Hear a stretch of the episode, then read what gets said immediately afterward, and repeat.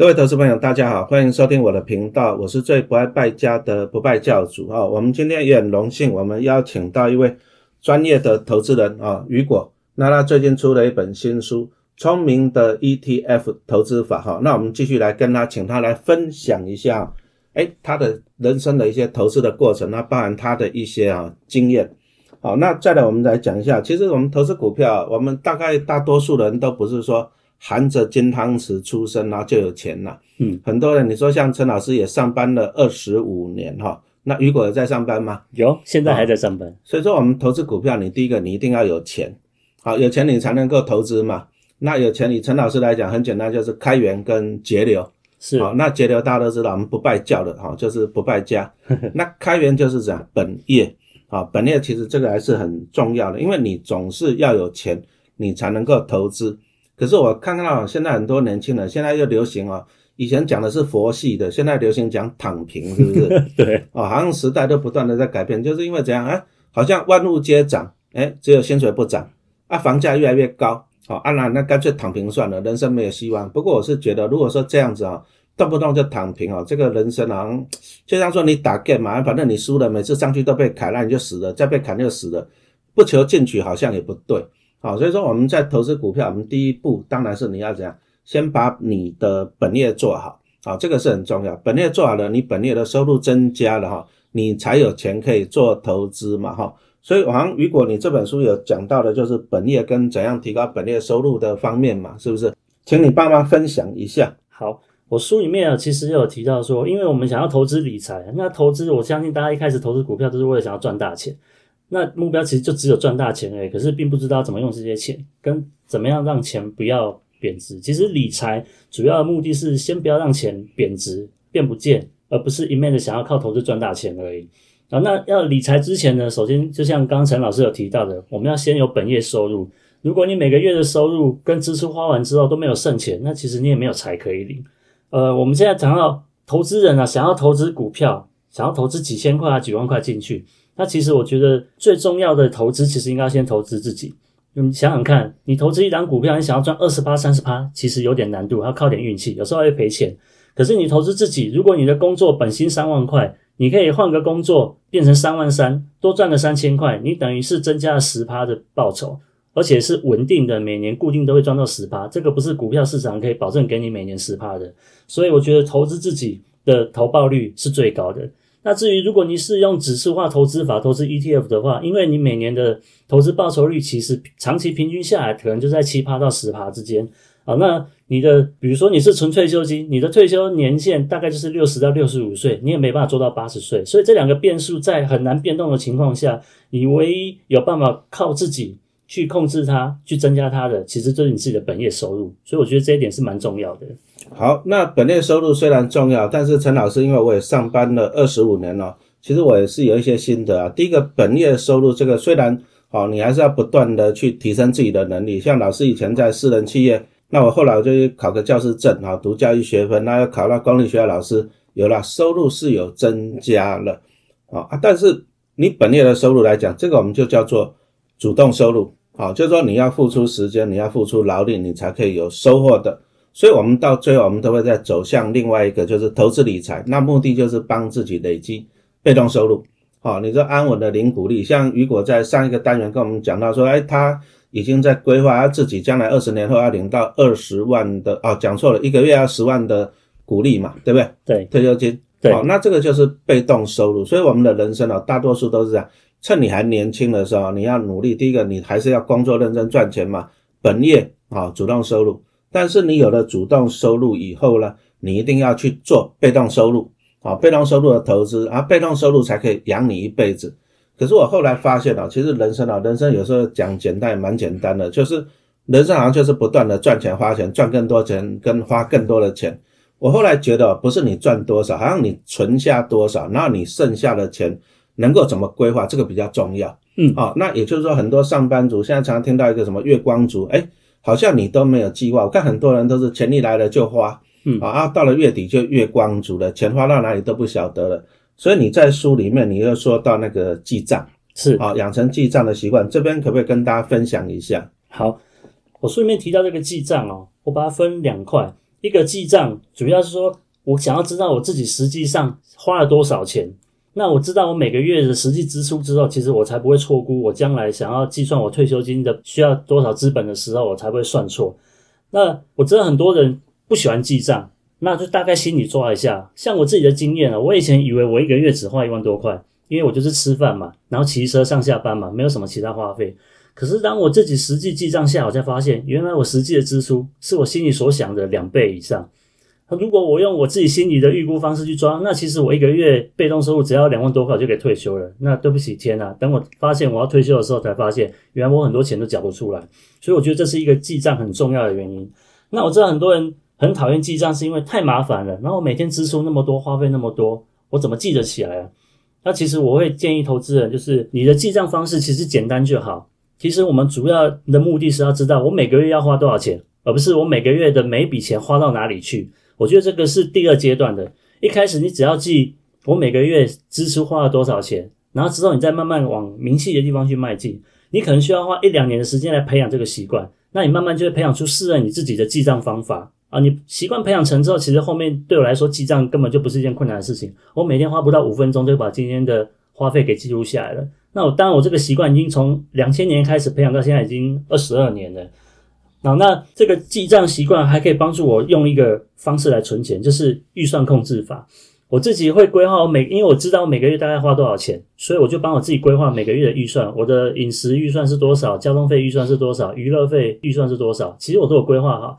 所以我每个月我在省钱的同时，我不会因为为了节省而节省，然后每笔钱都花得很痛苦。我只要在我每个月的预算之内，我就开心的花，用力的花。但是我到月底的时候，慢慢发现我的预算已经快用完了，我就要开始节制了。等我下个月新的一笔预算下来，我再来花。所以透过这样的方式，其实我也不需要去用什么什么呃叫做三个信封存钱法啦之类的，钱进来要先转到哪里去？因为对我来说，我的预算就已经控制了我的花费。哦，我在这里是觉得记账啊，记账可能不是只是记流水账啊，就是说我进来多少钱，花了多少钱，剩下多少钱。你如果都这样子记哦，意义不大。而是说记账，我们是让你养成一个，就是说。你了解第一个，你钱怎么进来的啊？比如说你的工作收入、你的奖金收入啊，或者你的外开收入，好，按你这样了解钱怎么进来。再来，你要了解说钱怎么出去的支出，好，那最后你剩下多少钱？而且重点是说你剩下的钱你要怎么去规划哈？所以说这个记账其实是一个一个流程，就是让你去检讨跟反省。那最后你的钱要怎么好运用的过程，我觉得这个是很重要啊。其实人就是习惯的动物了。好，你只要养成这个习惯来讲，你的人生会改变。其实我们是跟大家讲说，讲一个观念啊，就是说你在人生啊，其实每个人都是上班赚钱花钱赚钱花钱这样子。好啊，但是你要学会管理钱。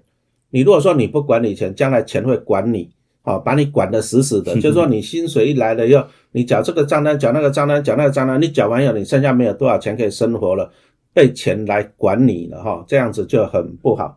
好，那再来，你这里单元又讲到了保险，我觉得其实保险这个观念还蛮蛮重要的。像我自己开车在路上，我看到那种千万的 超跑，啊，劳斯莱斯啊什么的，哇，真的现在是满街跑。我之前还看过一个新闻呢，啊，一个年轻人早上开车精神不济，这样车子他就开货车撞过去，连续撞到四台法拉利，啊，那这个这个很惨哦，这个很惨。所以说我自己开车啊，我自己第一个我一定会买一个什么。俗称的超保险、超额责任险是啊，保一千万。那其实保险啊，好像还是需要的，因为人啊，人吃五谷杂粮啊，人生总是有一些意外嘛，对不对？对，好，所以说保险，保险只是说让保证你可以这样。比如说，你说像我们男生，我们男生大部分都是算家庭的经济的主要支柱嘛，没错。啊，如果万一睡觉了，啊，隔天没有起床，那怎么办？那你房贷缴到一半呢？啊，你小孩子生活费呀、学费怎么办？是，好，所以说来请雨果来聊一下这个买对保险的重要性。是我书里面有花了一些篇幅来介绍保险。那其实保险的部分，我想要跟大家说明的观念呢，就是我们要买保险的目的，应该是要去规避我们没有办法承担的风险，而不是要规避所有的风险。所以你保险不用全部都要买，也不用全部都要买到很满，然后你好像生活无余这样。其实基本上你的钱几乎都会花在保险上面，你就没有在余钱去投资了。那我这边稍微解释一下什么叫无法承担的风险。我举例来说，像刚陈老师就讲了一个很好的例子，如果你有开车，甚至其实骑摩托车也是，我自己连骑摩托车我都保那个超额险。为什么呢？如果你真的不小心撞开一台宾士法拉利，那你一赔是一两百万。如果你的资产有两千万，赔两百万没有关系，它只不过占十趴，这个是你可以承担的风险。但是如果你的存款存款只有一百万，你就要赔一百万两百万，这个就不是我能承担的风险了哦。所以我希望各位投资人可以了解这个观念。那有的人想要买到很满的保险啊，比如说那个理赔，他只会赔一两千块、一两万块，那可是你一年的保费要缴三万块。所以对我来说，如果不小心发生这个意外，我需要赔一两万块的这个风险，是我可以承担的。我就不需要花额外的成本去规避这样子的风险。可是如果你是比如说像癌症，如果你接受治疗，你一整年的疗程下来，包括用药啦、补给品啊，可能花了一两百万。如果你资产不多的情况下，这两百万你可以想一下，你有办法有没有办法承担这样子的风险？如果不行的话，其实你可以每年透过两三万块的保险费就可以把它规避掉了。对啊，我们一般人啊，其实你就是只有一份收入，大多数人都是只有一份，就是你的薪水的收入嘛。啊，但是你要同时分配到第一个当然是你的生活费嘛，然后你再来你需要一点储蓄啊，做一下什么生活周转金嘛。对，那当然你一定要投资帮自己累积被动收入，再来就是要买保险啊，因为有些像刚刚雨果讲的，你如果万一不幸生病的话，那可能会影响到你整个生活嘛。那其实这方面呢，就是都要拿捏的，就是说你的钱放到这四个部分哦，那个比例都要拿捏好，你也不要说啊，为了买保险全部花到没有钱，你又没有钱投资了嘛，哈。对。所以说这方面，我相信在书上也都会有很详细的说明嘛。对，好，那我们刚刚讲到就是生活周转金的部分哦。你看到像最近这两年那个疫情的影响就蛮大的，那你看有些商店哦就就没办法开门啦，嗯啊放无薪假，对不对？好，那你是不是需要准备一个生活周转金？是。那其实按陈老师来讲，因为我以前是公务员，公立学校当老师的，所以说我没有放无薪假的问题，所以基本上我就不用存这个钱。好，但是一般的上班族，我们好像建立还是要存个半年左右的生活周转金吧？对对，好，请你说明一下。好，在生活周转金的观念啊，我的想法是，像我们一般工作的时候啊，我们会需要一笔周转金，因为这笔周转金的主要目的是要应付我们失业的时候我们生活的需要。那一般人会讲六个月了，那如果你存钱能力比较强的话，我甚至建议你存到十二个月，因为这个失业我们真的不知道会多久。如果你的工作专业能力很强，你有可能在三个月就找到工作了，那当然没有问题。可是如果像碰到现在疫情的情况下，不是你想找工作就有的，整个产业都受到影响，而且这疫情已经两年多了，所以如果你有人准备个十二个月的生活周转金，你再碰到这样的情况，你会比较安心一点。那再来，为什么要准备生活周转金呢？如果你有在做投资的话。你也不会因为生活过不去，你被迫必须要把股票卖掉，而且尤其是在赔钱的时候卖掉。所以我觉得这是给自己一个蛮好的一个缓冲空间。好，那工作需要生活周转金，退休之后呢？我认为退休之后的周转金更重要，因为我们想象一下，我们在投资股票，尤其比如说我们在存股的话，我们就想要领被动收入嘛。你想要领这个现金股利呢？假设你已经达到你每年可以领五十万的现金股利，我觉得我可以退休了，那我就辞掉工作了。可是股市不是永远每年都会给你五十万的现金股利，它有可能多一点，也有可能少一点。那如果你碰到崩盘的时候，你的五十万现金股利当年可能只剩二十五万，那你还缺这二十五万怎么办？所以我会建议你在退休的时候呢，你应该再准备一个一到两年的生活备用金来当做缓冲。如果我今天收到了这二十五万现金股利，还缺二十五万可以才要弥补我的这个差额的话，我就从这个生活准备金这个周转金里面先拿二十五万来用。我的股票就不要去动它。如果第二年股市还没有回来，但是我的现金股利多领了一点，这今年领到三十五了，那我缺缺十五万，我一样从生活周转金去拿十五万过来补足我的缺口。我的生活周转金其实可以让我用到五年以上。那我相信股市过五年应该也差不多要回来到一个程度了啦。好，那之后如果当股市又开始蓬勃的时候，你今年的股利领到了八十万了，举例来说。那你之前用掉的生活周转金，请你就多拿个二三十万把它补回去，以准备下一次碰到这个股市不顺利的时候呢，你还有足够的周转金可以运用。所以我认为这个生活周转金，不管是工作时候或退休的时候，它应该是一辈子都应该要准备的一笔钱。好，那我们这个单元就很感谢雨果的分享。那没关系，我们还有下一个单元哦，请你一定要准时的收听，谢谢大家。